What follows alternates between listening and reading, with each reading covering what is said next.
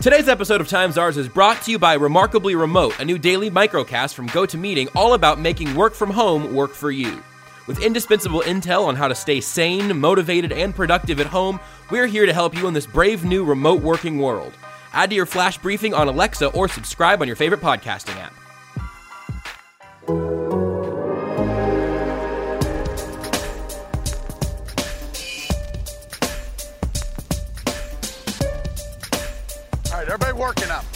Everybody's working. With that, time's yours. Everybody's locked down, including uh, the Kansas City Chiefs free agent budget for the most part, but some things have happened, and therefore we are all now gathered for another episode of Times Ours, appropriate distances away, all um, on our regularly scheduled podcast from home plans. This might be the most normal part of our week at this point, guys. It certainly feels like that, uh, given the idea that what can I do with my time? I don't know. Look more at my phone. My wife, my wife bought some random video game. Well, actually, my three-year-old accidentally bought it, and now my wife, I think, is getting addicted to video games. and so, What it's is a what's hard, the game? Uh, I don't know. It involves a wisp and a defender of the forest type thing, and I don't know. You're like this little tiny great. Bright thing. I don't know, man. I I, I haven't played much. I, I I played Halo and just destroyed my kids the other night. Apparent. I, I I am literally no one can hear it, but I'm being threatened right now because it, it's called it's called the Will of the Wisp, and she's really awesome at it. Oh. and I would never say anything about my wife that is otherwise could otherwise be taken to be uh, derogatory Would- in any way. Nate, you say things now. Would, would you? Well, my my question to you, good sir, is would she like to step to the microphone sooner? Because you Here, know, hold- the- hey, hold Oh. I, this is a good. There- I've heard of this. there's game. only- I, yeah. and by the way, there's only Hey. one wall between me and Holly right now. You know, the work for, Right. the, the quote unquote work from home with the spouse. Like I, this is a good this is a good opportunity. This is like the new the new life. Here, hang on. Hey, hey, baby. This is this is just good podcasting, right? This is baby was a little bit of a surprise. I'll be honest. Oh, really? Is that surprising? Hey, babe, I do you don't- want to record I- with us for a little bit? Well, it's not. I mean, we are recording already. It's sort of at this We- point. She's sort of already, already. kind of. You're making what? She's Yeah, kind of accepted the the request for cookies My wife thing. You know. She can't right now because she's making elderberry syrup. in the The- game or there was a five second dead silence there. I mean, sure, I'd like. To, I is she mean, making elderberry right. syrup in the game? Is that is that something Do that the wisp can Is, control is that to something like that the wisp controls, hun? to like send a witch to hell or something? It's it's a really fun it's a really fun game and elderberry syrup is a syrup made from elderberry that is really good for you. Even though it kind of sounds like dingleberry, but that's not what it is. Yeah, I'm gonna I'm gonna. So the Chiefs. Uh, oof, I gotta. Okay, hold on. Back to the Google Doc. Good God. Um, the Chiefs free agency guys. What do you say before I say something about the phrase dingleberry syrup? So to up, you know, to update and inform our lovely listeners, the Chiefs, Thank you, Nate. as of Tuesday night, re-signed Mike Pennel, who Big boy. who Seth Keysor loves, and they also re-signed Anthony Sherman. And these are two moves that I could have suggested last week were expected. It would have been a more of a surprise had they not returned, based on uh, Right. both how the organization and the players uh, like their employee versus employer situation. But yeah, they're both one-year deals. Um, Anthony Sherman is just as much of a value on special teams as he is in the offense, which I think kind of gets lost into all of this. Is that Dave Toub still needs like people he can rely on for like the course of like being uh four core special teamers. And for Mike Pennel, um, sure, other teams saw what he did on tape. Uh, they would be stupid not to. Um, but he had made it clear even before the team, I think, went to Miami, uh, through various sort of ways, suggesting that like, yep, I'm coming back next season. Even if we, you know, don't win the Super Bowl, or even if we win the Super Bowl, I'm like coming back. It would be a shock to me, and I'm saying this to you. Uh, I'm gonna be back, and so uh, it, it it sort of falls under the lesser category of like, hey, the Chiefs would like to run it back and, and keep the band together. Um, the bigger, the the higher echelon of that statement is like, you know, the continuing, the continuation of the saga involving Chris Jones and Sammy Watkins. But hey, for now, that you know, just for the record, this is Damien Williams is back. Damien Wilson is back. Deon Yelder's back. Andrew Wylie's back. Chad Henne is back. Uh, Anthony Sherman is back. And now is Mike Pennel. Uh, Seth, I know you wrote about Mike on The Athletic, which people should check it out. Um, he's done this like four times now, and I'm just going to back away so that he can shower more praises at Mr. Pennel. Big Mike. Okay, sorry. I, ca- I, got, I got to stop doing that. I can't pull off Big Mike. It's not. We we're not doing found MV. out. We're not doing MV Pennel or MVP. I still don't know how to pronounce his last name. I never really if I'm being enjoyed honest. MV Pennel. Um, I don't know. I like. I just. I love the fact that like Colin Saunders, who is a like a 320 pound dude, calls Mike Pennel Big Mike. like that's awesome. Like I'm not sure that Colin Saunders has been 320 in the last several years, but yeah, sure. yeah, but I mean, uh, like everything about Mike Pennel is like, yeah, you want that guy on your team. For one thing, like he like when he's standing next to like Chris Jones, who is a big boy. Like if you're ever at training camp, try to find a way to stand near Chris Jones. He's so tall. He's just this huge guy. Like Pennel is just like his arms are like tree trunks. And normally people say that about legs. But in Mike Pennel's case, he has he has leg arms. That didn't work. He's got something. Anyway, I wrote about him. Let's you know to to actually analyze him. What's cool about Pennel, you can actually see the difference that he made in the run defense. They gave up a full yard per carry less in games that he played, which is remarkable because he was really usually only playing about 20 snaps a game. So the fact that he was able to have an impact, and there's other factors at work there, but you can see an impact in, in the games that he played. And you also like if you do a little more like individual statistics, if you break it down, how many uh, he he made he made 19 plays where he stopped the run for three yards or less, which is generally like a win, right, for the defense. He had 19 plays like that in 206 total snaps. Derek Nnadi played 379 snaps over that same time span, and he had the same number of that kind of play. And that's not to denigrate Derek Nnadi. Nnadi's a good player, good run defender, but it just shows that Pennel was able to make stuff happen. And if you if you go and take a look at the film review, I kind of just go over Pennel has a combination of upper body and lower body strength, uh, a great base. He plays smart good hand placement. He's just a good run defender. He knows where runs are going. He knows what to, how to take on double teams, when to shed blockers versus when to just take them on directly. And he's just a tough dude to move. Like he'll get hit by double teams and then he just he puts his legs wide and sticks that base underneath him and he just goes nowhere. And I'm just can you imagine what it must feel like to be someone walking around the street going, "Man, 600 pounds of dude can try to push me around and it won't work." So I'm happy. One year deal. He had an impact, even though run defense is by far the lesser of the two things that are important. He did help. He does move the needle. It's a relatively cheap deal. And he's a great locker room guy. Yep. One of the funniest moments of the Super Bowl. Like everyone loves him. Like just a couple people that I've been able to like, oh yeah, that dude, Big Mike's awesome. The funniest, one of the funniest at least, moments of the Super Bowl mic'd up, or maybe it was the AFC Championship mic'd up, where Frank Clark, because he's Frank Clark, is just yelling, "We punched him in the mouth! We punched him in the MF mouth!" And and he actually said MF, I, I swear.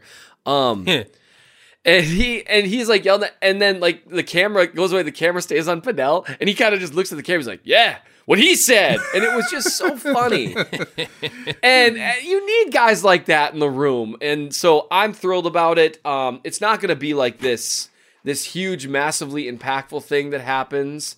Hi, Lucas. What do you think of Mike Pennel? Thursday, you Thursday, have to be a ha- or, excuse me, animal. Wednesday happy hour podcasting could not go better. Yeah. Yep, it could Uh, not. Nate, it one could thing not that go you better. like you you mentioned like the logic of of him wanting to be back and everything, but I was frankly, and this might be me getting a little bit swept up in the in the Twitter sort of cult following that, that he earned throughout the playoff run. But I was a little bit surprised that it ended up being a one year deal. As of this moment, I don't think anyone knows what The the, exact, the yeah, yearly the exact value is yep, for. the exact figures are. Yep, it would be, it would be nice to know that. I um, don't know that, folks. It would. it would. I mean, you know, if if this is a one year deal for uh, fourteen million dollars, I don't love it so much, and I, there's not a huge question there. But in whatever realm you think is more likely, um, are, were you at all surprised to see him agree to a one year deal? Well, I think the the understanding from both sides is the Chiefs need as much flexibility as possible as they try to figure out um, Patrick Mahomes' deal. What are you going to do with Sammy Watkins if you restructure with him? Which, you know, more signs seem to indicate this as long as this goes on. And then obviously, what do you do with Chris Jones will have a large impact. But the salary cap is supposed to go up as we go along. And so that gives them a little bit more freedom from the Chiefs standpoint. For Mike, it was clear that in talking to some people, he had multiple offers. So I'm thinking three to four teams were probably in the mix um, with the understanding that they were either going to have to outbid the Chiefs or give him more financial security over the course of two to maybe three years. But we've reached a point in free agency where I think every deal from now on is going to be around two to three years, unless you have a specific circumstances that put you at an advantage for a team or for a player to, you know, obviously uh, want to work together. And so that was the case with Pennel, where it gives him some ability to have some freedom next year because there's always the the assumption that you know when either team gets to the Super Bowl, it's really hard to get back. Um, if you play really well this season, Mike Pennel in 2020, you'll get an even bigger deal for 2021 that you would have that you would not have gotten likely this year. Um, I'm assuming much of the money in a two year deal would not have been guaranteed anyway, so it is more advantageous for you to just take a one year deal now, uh, get as much of that guaranteed, play out the whole 16 game season, and then figure it out from there. So I think that's how the mechanisms and sort of the factors all played into into consideration for Pennel. It was it was clear that the Chiefs felt we have a strong sense of retaining him, and so uh, if you want to shop around Mike, by all means, go do that. But like, we understand that we have a pretty good situation here. And the thing that I thought about as Seth was talking was think of a player not in a star caliber. That's obviously, you know, Frank Clark, Chris Jones, Tyrann Mathieu, who was a player last year that just came into the system of Steve Spagnuolo and just seemed to fit it as well as Mike Pennel did, as quickly as he did. Um, and so from a pure schematic standpoint, it makes sense for him to come back just to say that, hey, like I came in, I knew exactly what my role is. I learned the defense pretty well at a decent amount of time. And so it made sense for me to see what I can do with a full year in this system versus going elsewhere and trying to learn it yet again. Um, I think that's the easiest way to understand it all. But I I I, I understand Chiefs con- Chiefs fans' concern. I should say would say, hey, like, why don't we just sign this dude for two years? He earned a two to three year deal, and it's like, well, there, there are other factors at play, and they need to sign as many people for next year as physically possible to help them in 2021, 22, and ultimately 23. And again, Seth's got the article that went up this afternoon. If you want to see some examples uh, visually of, of what, what Pennel did and what he did well.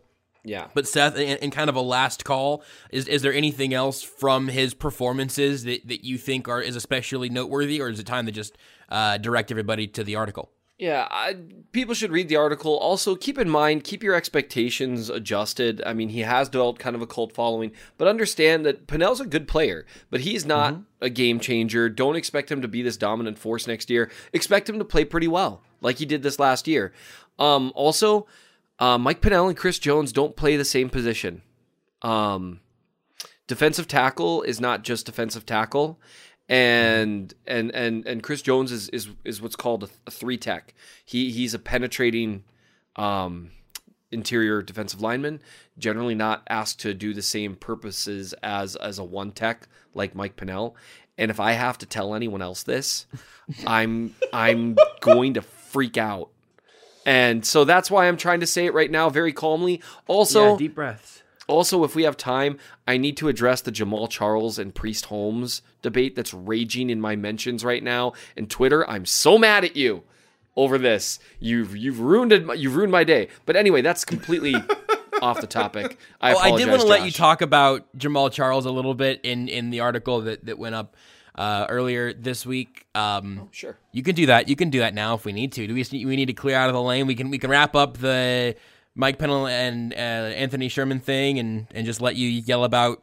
Seth wrote about old Chiefs games you can watch where they're quarantined. It's a very good article, and they're very good you. games that I frankly forgot about. And Seth, you made the point on the radio with me last night on eight ten. Um, that that there's a lot of good memories that we gloss over because they those seasons had bad endings, which I Right. definitely have done. Um, but apparently, it had some unintended consequences in your mentions. It definitely did. I do want before so before I get into that, Nate. So uh, Nate, I hope you saw. This is the You know, pre-tangent busy. tangent. Oh, I, oh, I saw. This is the pre. do you do you have a favorite from? So this, part one was 2009 through 2014. Oh, yeah, yeah. Mhm. Anyone who can anyone who can hear this, NFL Game Pass free right now. You can go watch old Chiefs games. I guarantee you. Now that they've won the Super Bowl and the memories of Matt Cassel no longer have power over you and all that stuff, some of these games are so much fun to rewatch. And I was just curious, Nate, do you have a favorite in that in that era, 2009 through 2014? Because part two is going to be 2015 through 2018. Do you have a favorite, Josh? I was curious. I never asked you about that. You had mentioned it a little, but I was curious. Yeah, I I think for me, the more I think about it, um, man, th- this is kind of a hard choice, and I understand that because like there are a lot of fun memories of just like, hey, like you forgot how good it it, it was for certain players or certain situations in the season. I think for me, it is 2014, um, the on to Cincinnati game, as I like to call it, uh, because Yeah, that's good. because what what people may remember or may not remember is that this is on the heels of the Royals doing something that like seemed insurmountable a month ago, where all of a sudden they took down Mike Trout in the Anaheim, Los Angeles, and where are they Angels? And so, what I always remember from that game, and this was way before I started covering the team for the Athletic, of course, was that they had like Billy Butler, Alex Gordon, you know, Salvador Perez, like they were all on the field pregame.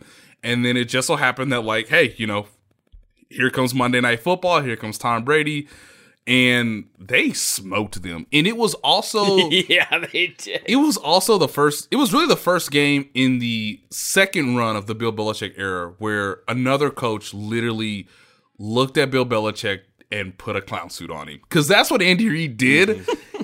and just made him look awful. And it wasn't so much that it was Tom Brady's fault that he played so well. I felt like it was a more schematic situation where say what you will. Yeah. Bob Sutton came to play that day, folks. Um, now he had more he had more horses to play with than what you probably remember in the 2018 season, and we all understand why.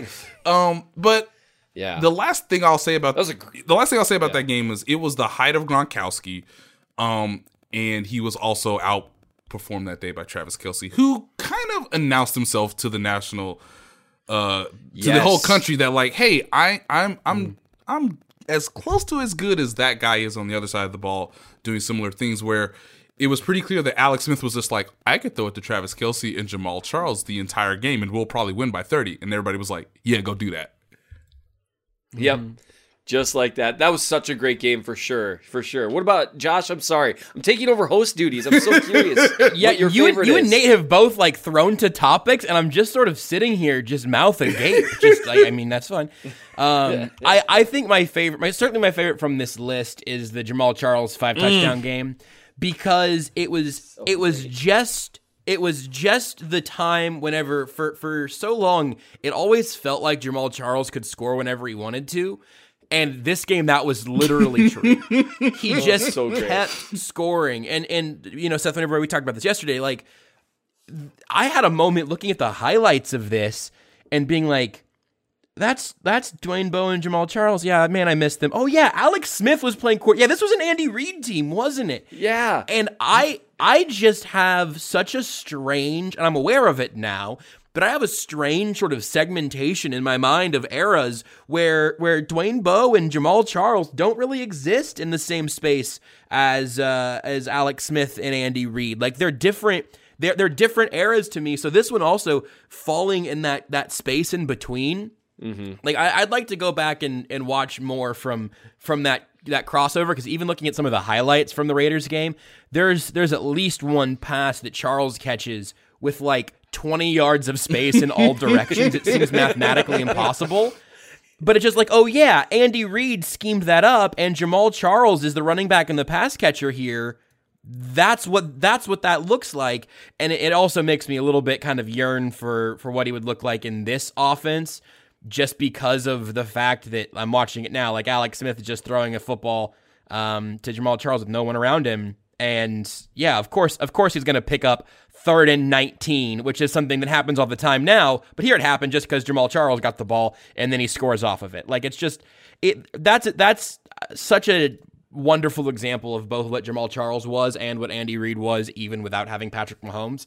And and I appreciated that sort of opportunity to, to go back down that memory. Yeah, lane. it was it was the Right. It was the perfect like, hey, who was the best coach in modern NFL history to to scheme up, design, and teach screenplays? Well, it's Andy Reid. Yeah. who's the best? Who was one of the best running backs of all time in yards per average on screenplays? Uh, Jamaal Charles. Hey, who was a defense that could not operate in space or make open field tackles? The Oakland Raiders of 2013. it was- it was just like It a- was an it was a unbelievable yeah, conglomeration. it was a perfect cocktail where they so just good. hand it to you and you're like, how did they make it this good? How?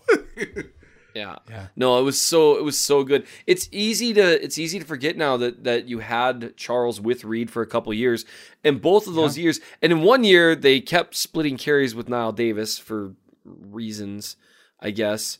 um, both years he was well over 1,200 yards. I think he was over 1,300 yards both both years total yards.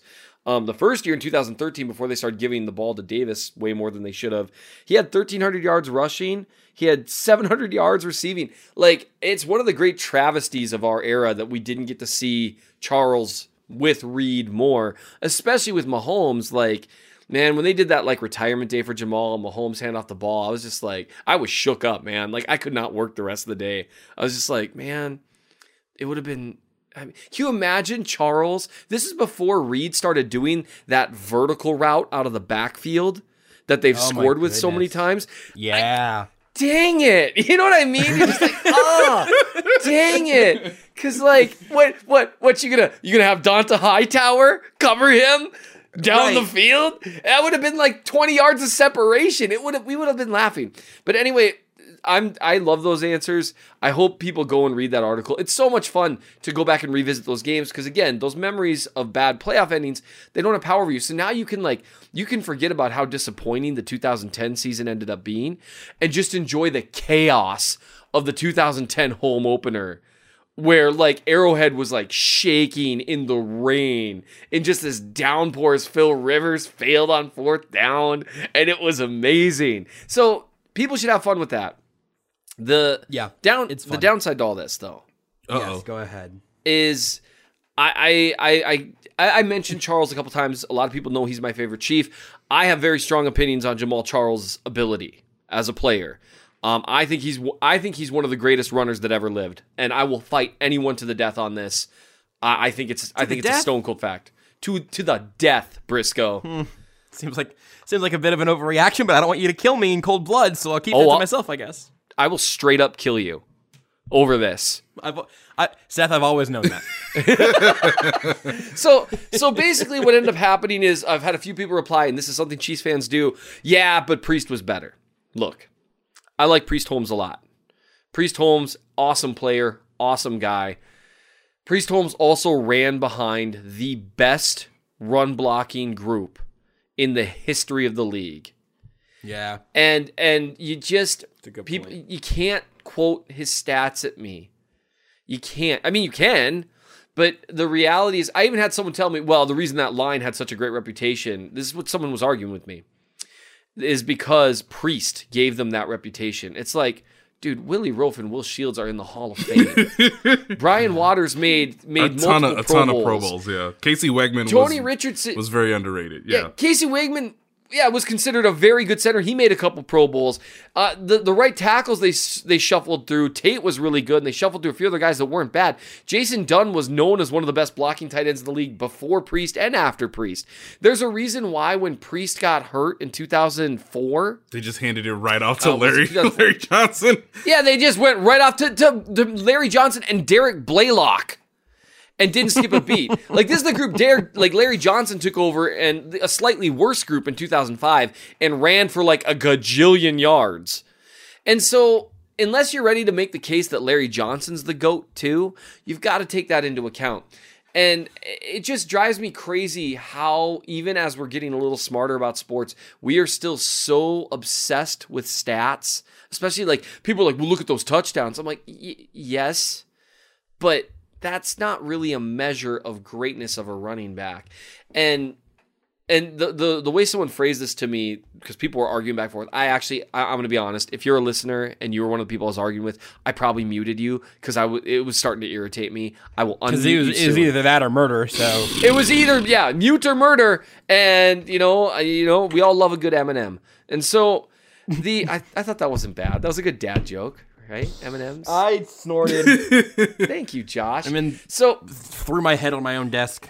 if you want to know, if you want, if you want to think of this in good terms, we always wonder what Charles would have looked like behind that 2002, 2003, 2004 line. People always wonder, right? I've never heard anyone be like, "Man, but can you imagine Priest behind that 2010 line?" Right. Or Right. and Priest was an excellent receiver, good vision, good good bounce, very good all around running back. I think he would have slayed an Andy Reid's offense for sure. But he's not. He's not Jamaal. He's just not. Yeah. And I think if you Which also doesn't mean him, that you have to you have to take your pleasant memories and then throw them in a garbage can. Uh, because I, as I would I would say, um, maybe the most recklessly anti-running back value person on this podcast.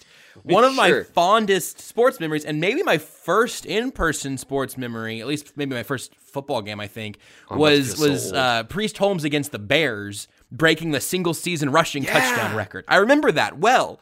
Um, and it was great, and I I appreciate that memory now, while also acknowledging that Priest Holmes was a good running back with a great offensive line, and Yeah. you know Chiefs Hall of Famer and all of that for sure. But we don't have to we don't have to get silly about it, folks. Like you can you can watch him and Jamaal Charles and and see who the better natural runner was. yeah, I don't know. it, it's, Glad we it's right that there. detour. I'm Yeah, gonna so I I'm gonna leave it. I'm gonna just- leave it here. I'm just I'm just gonna nod my head and say let's move on. Thank you. Thank you, Nate. I almost didn't say anything about I was trying to give a positive note to sort of get off the topic with, but now we're here. Seth, do you feel better? I feel much better. That's good. That's good. You know what makes me feel better? Having food delivered to my door. Yep, you heard me. That's you just, it. Just shows up like magic. Uh, I'm, I'm talking about DoorDash, and DoorDash offers several great options for the intros to these promos. Like lots of oh, you could say this or this or this. Here's one that they didn't write. Okay, this one is a Josh Briscoe original. Everything is awful. You're everything's on fire outside. Stay inside. Let the food come to you. This is actually it's actually very simple. So you're locked in. You're barricaded into your home, right? Barricaded is a strong word. You can just, you know, stay at home orders and whatnot. You're gonna get hungry though. You're, you're gonna get the rumblies and your tumblies. You can only eat so many tortilla wraps with with deli meat. Maybe you micro the tortilla if you're fancy, a fancy boy like me. Throw that tortilla in a skillet. That's better. You're doing yourself a favor, but you can only do that so many times. You can only clean so many dishes before your your psyche completely breaks in two. I, I didn't know that DoorDash was going to be sponsoring today's episode until this morning, and I literally used DoorDash last night. Uh, plus, you can use it, as I did last night, to support a local restaurant that you enjoy in your area that is certainly having uh, a rough go of it right now, with the entire world being, as I mentioned earlier, completely on fire. So, support a local business or get your national favorites brought straight to your door with DoorDash. Ordering is super, super easy. You download and open the DoorDash app. You can choose what you want to eat. Your food will be delivered to you wherever you are. Uh, it's also it's got all of your lo- favorite local places. Over uh, uh, over listen to this. Over 310,000 restaurant partners in 4,000 cities. So if you just uh, did this not very long ago, also with DoorDash. Just was like, I don't know, what are we thinking? Chinese food? Sure.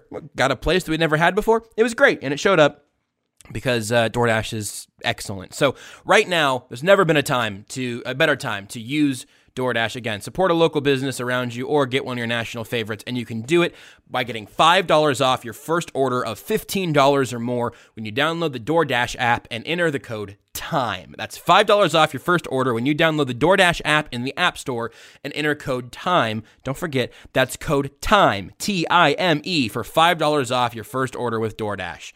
Stay inside. For the love of God.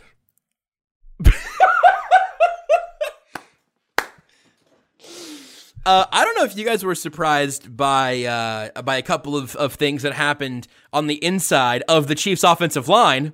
Man, we got there. That was fine. That was close enough.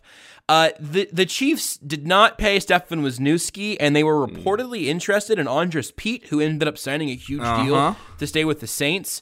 Um, Nate, you made a noise just then. What did you think about the uh, those two corresponding moves or non moves?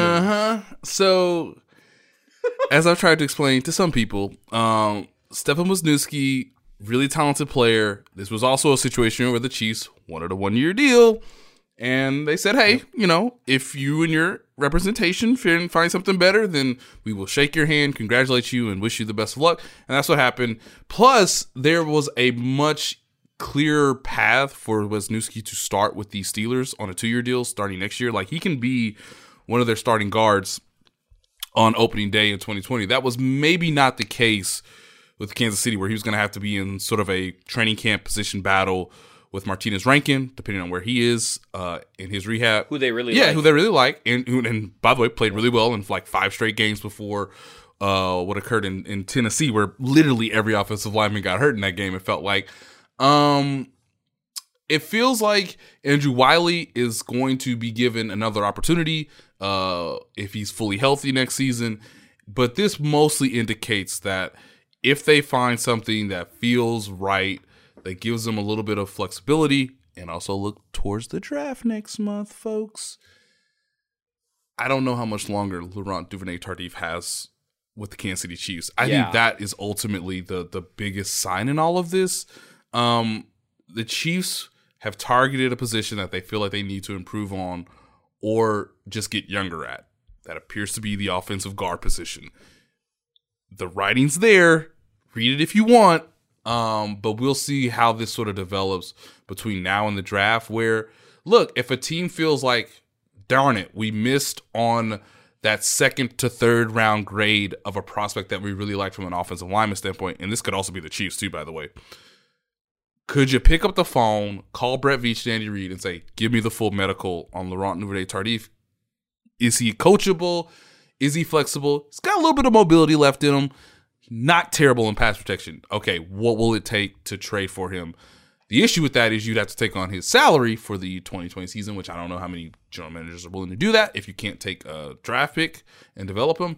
But that is probably what could occur in April before the draft or even during the draft. And this sort of leads to the whole idea that um, he appears to be someone who doesn't seem to fit their logical um, plans for 2020 and beyond. Um, but good for Wisniewski. I know some people were upset about that. He is in year 12, and I think the Chiefs ultimately just want to get younger at that position.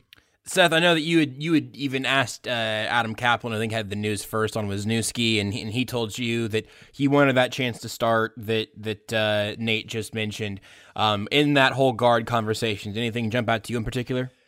Um, yeah, Adam was kind enough. We had a little conversation about it. Um, he just mentioned that you know Wisniewski, this he's gone through this before. That teams generally view him as a backup, and then he ends up starting, and he does a really good job. and then the next offseason, teams view him as a backup.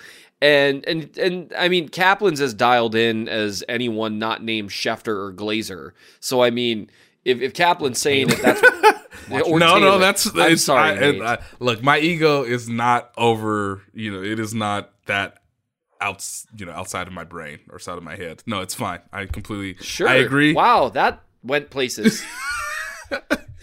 I jumped in the air and didn't know whether I was going to shoot or pass the basketball, coach. that was that was a Michael Scott right there. Sometimes I start talking and I don't even know where my sentence might go. It's yeah, just- it's nothing. It's a It's nothing like, hey, I just turned the ball over because like I traveled and I didn't pass and or shoot, and the coach looks at you like, son, and I'm like, my Hey, bad, coach, we've my all done bad. it. We've all done that. We've all jumped and then thought, "Wait, I didn't make a plan." Yeah, and in my case, I don't have long You- to I'll- ad lib before I come back to the Right. ground. All I was gonna say is you So- were you your your original your initial statement there, Mr. Keysor, was spot on with with with Adam and moving forward. Right. Which is it's so funny to me that the Chiefs wouldn't really view him as a starter. I understand they want to give Wylie another shot because like basically when I, I actually had the rare occasion where a few people reached out to me, and maybe because of my befuddlement, uh, that was I was very open. I should be befuddled on Twitter clearly more often, because then I get people that like reach out to me, like, hey, well, hey, here's what happened, and so I mean, basically, they reached out to Peat because they viewed Peat as an upgrade over LDT, and they were willing to spend money if they could upgrade at the position. They don't view Wiz as an upgrade, and they view him as kind of a backup, like what you said, Nate, which okay, fair enough. Me, I would have tried to keep him around, plug him at the left side, but I know they really like Rankin. And so if Rankin wins a spot, great. And then I guess we'll see what happens with LDT. Maybe he can turn it around because it's not like we're a year removed from LDT playing really well before he got Yep. hurt. So and he we'll- did we'll- get hurt. Like there is there is sort of the I don't know if it's an outside outside shot, but I, I have realized it's not something we've talked about probably enough. That he he had like a spiral fracture in his Yeah. leg. Like Mhm. it Yeah, was bad. It was bad, and so I, I don't think at least there's an. It's certainly not a non-zero chance that he's just not completely back to real genuine health yet. So. The the issue, Right. and I would say So, this: the issue is too we'll like, um, it's not Laurent Duvernay Tardif isn't a good player. We're not saying that. It's just a matter of numbers in terms of the cap, where he is just on the line, where you know his base salary is six point four million dollars. What if it was like four point four? You'd feel more comfortable. But it's like that. it's like that five and a half to six, with the understanding like, are you gonna get like adequate production for that base salary? And are you gonna stay healthy? And you're not getting any younger. And like maybe we could, like Seth mentioned, upgrade. It's all a part of that. I mean, his cap number is essentially nine million.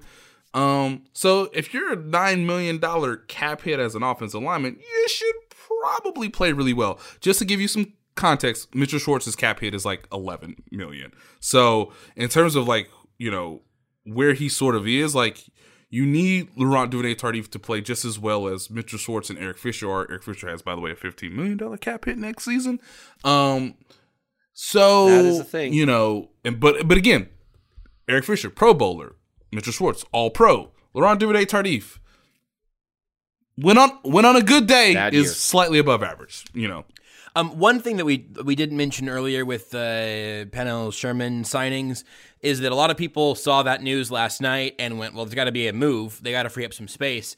Um, uh, worth reminding everyone that the the salary cap is only your top 51 players, so whenever they are added back to it, about 1.2 million will quote unquote free up as as the two guys that are making about 600 grand drop below that cutoff point. But I I do expect that we think that that Pennel and Sherman are both going to be making more than that uh, total. So were you guys surprised at all that there wasn't a, an update yet? Do you have a timeline, Nate, for when you would expect something? And um, what would you expect in terms of size of the yeah, corresponding? it's move? moderate is what I would start with um, in terms of the corresponding move. I don't.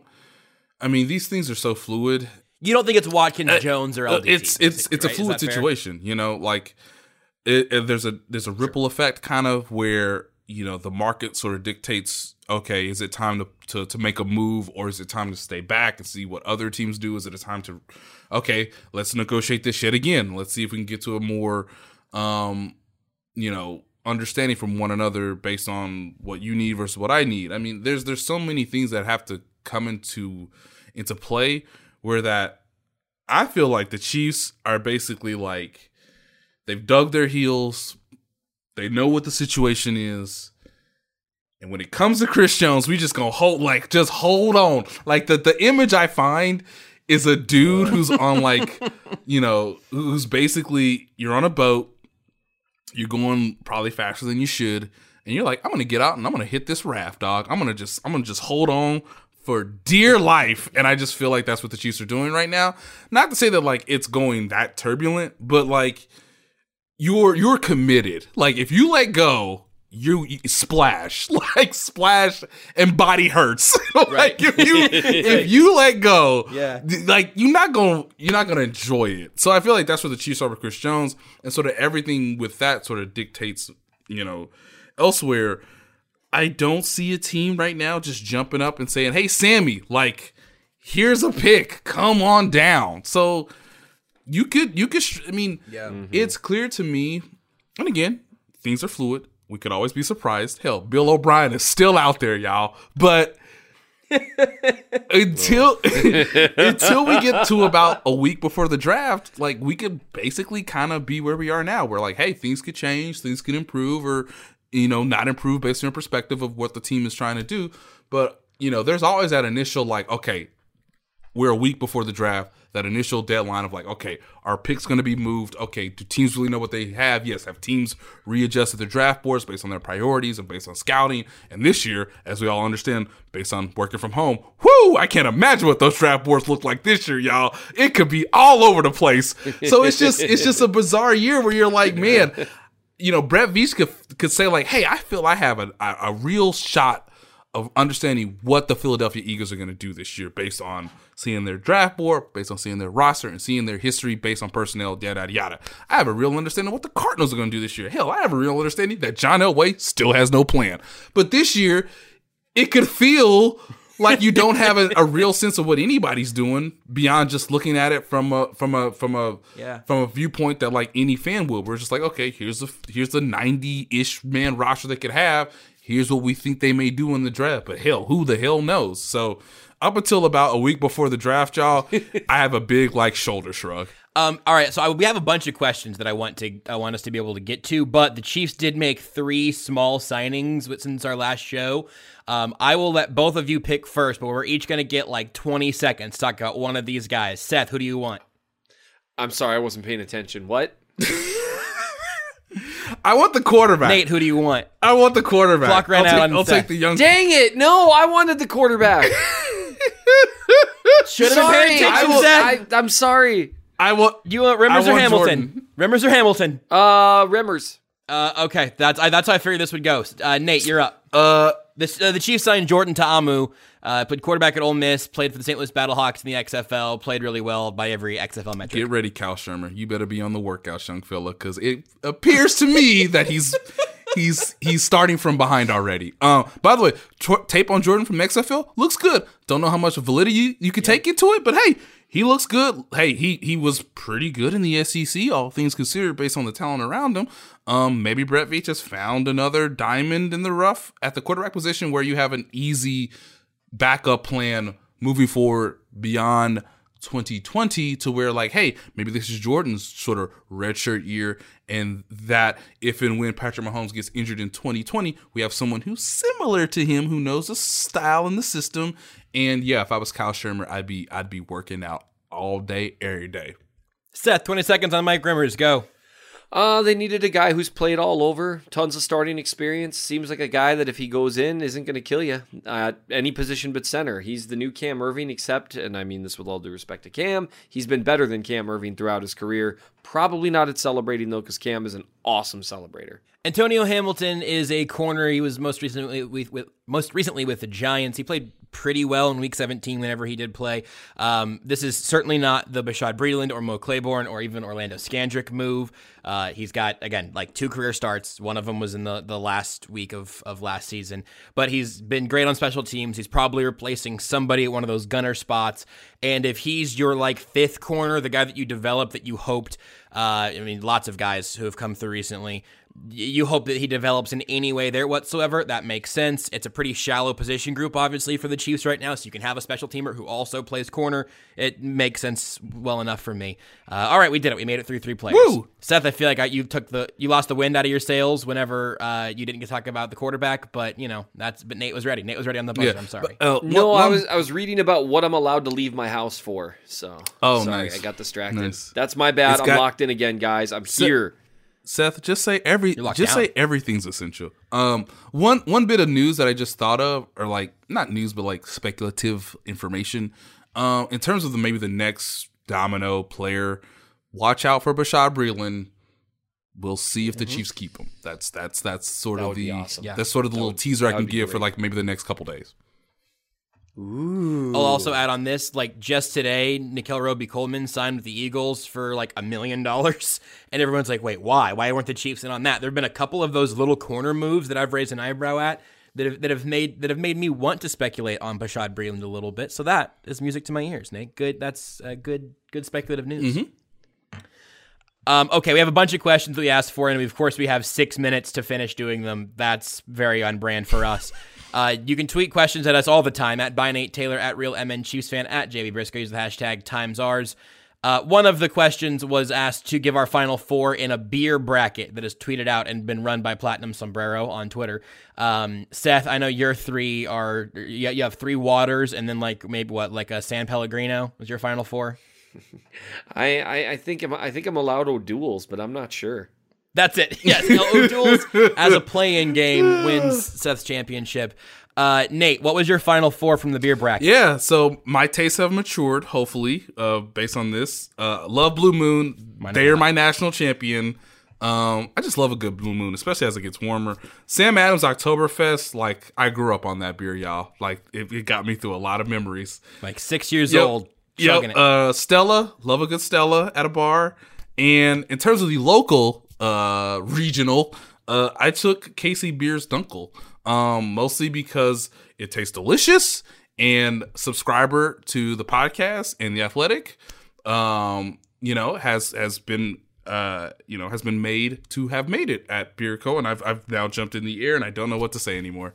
it's okay. You're good. You land. Producer Danielle, what was your final? By the way, the final four, there were four different regions. It was like uh, basically uh, import, uh, national, local, and and et cetera are basically the four regions. Yeah, and I had to recuse myself from your local bracket because I am in California and have had zero percent of those beers. Very sad. Um, so my my my four would be Blue Moon, like Nate said, Kona, and then uh, Pacifico was my last one. I think that would be my my winner for that. And I love all types of beers now, like but you know, being in Southern California, tacos are like the best thing down here, and you got to have a good beer to go with those tacos. So Pacifico's mm. got to be the winner.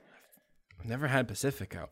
Pretty solid. Uh, I also have Blue Moon coming out of the the domestic region. I went Blue Moon, Corona, Boulevard Wheat, and then Leinenkugel, sh- Leinenkugel Summer Shandy beats out White Claw in triple overtime buzzer beater. Um, just because it's really a beer bracket, so like White Claw shouldn't really get farther ain't, than that. ain't no laws with drinking claws, man. That's uh, for the bracket also, I guess.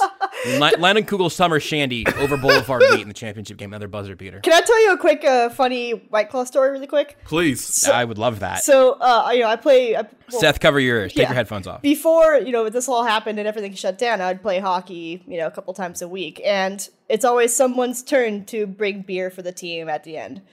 Uh, and once, as a joke, I bought a thing of White Claws, and you know, everyone, Oh. everyone was like clowning me or whatever, and then everyone popped it open, and started drinking. Like, Yeah. like. Actually, this is pretty refreshing. Like, and for the rest of the season, it was always White Claws for the rest of the season. That's perfect, man. And that's how. That, So you, you try it once as a joke, and then it's a way of life. Seth, you can put your headphones back on now. You know, I just Um, I just don't understand. You gotta us us sober alcoholics just don't understand why you people are out here drinking anything that has an alcohol percentage of lower than fifty. Like, what's wrong with you people? well, it's, it's it's it's not a shots bracket. That's next. week. Oh, oh, okay. I I didn't realize people ever drank other things. So yeah, the man that's both funny and sad. Now that I think about it it, sure, it sure is. um, Derek asked about Bashaud Breeland. I feel like we nailed that one already. Dylan asked if we were in a triple threat tag team wrestling match, which chief would you have as your tag team partner? Like ever? Like Okay, on the he's saying it doesn't have to roster now? chief. Let's make it a Uh, current chief. yeah, let's go. let's Let's, go go, all current chief. time. I'm taking. I'm taking Chris Jones. Well, I know I know Seth's doing Mike Pennel, right? I mean, that's that's just an yeah, if easy it's current choice. Chiefs, it's got to be Big Mike. I mean, come on. Ah, wow. Who Oh, Frank Clark is a dog, man. Yeah, I was I was gonna be like, "Uh, I mean, uh, you know, I would f- I would like to see Tyrann Mathieu too. Like, I would just like to see what he could do.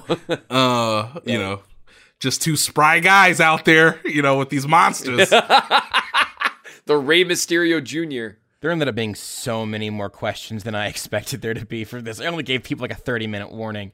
Um, this is actually like I think this is a very good question from Nick, who says he's only been following the Chiefs and the, and the sport as a whole for about 18 months. So it's a it, he says sorry if it's an ignorant question. I think it's a pretty good question though for a lot of people. Is it unusual for a team to be this quiet through the first few days of free agency, and then why are the Jones and Watkins situations taking so long to sort? Uh, Nate, of course, you have 30 seconds to answer this, Max. this is this is this is somewhat unusual. Yes, I, I think I mean it is a fair question. Usually, a team that wins the Super Bowl tries to make one nice, you know, crowd pleasing move. Chiefs have yet to do that, but again, a lot of things are up in the air regarding Chris Jones and Sammy Watkins. Last one for you, Nate, and maybe Seth. And I take a couple more after you after you have to bounce. We can figure that out. Um, but here's a here's a tweet. Are you threatened by any of the moves made by other AFC West teams? Is there a move they could realistically make to change your mind, Nate? I don't know why this feels like an applicable question for you and something you've written recently. Yeah, so I have written about how the AFC West has now come to the Chiefs, which is like very unusual. Where it used to be like, hey, the Chiefs were chasing, you know, insert whatever quarterback, John Elway, Peyton Manning, uh, whatever the Raiders were doing in the early 2000s. Now, because you have Patrick Mahomes, everybody needs to get better on defense, which has been hilarious.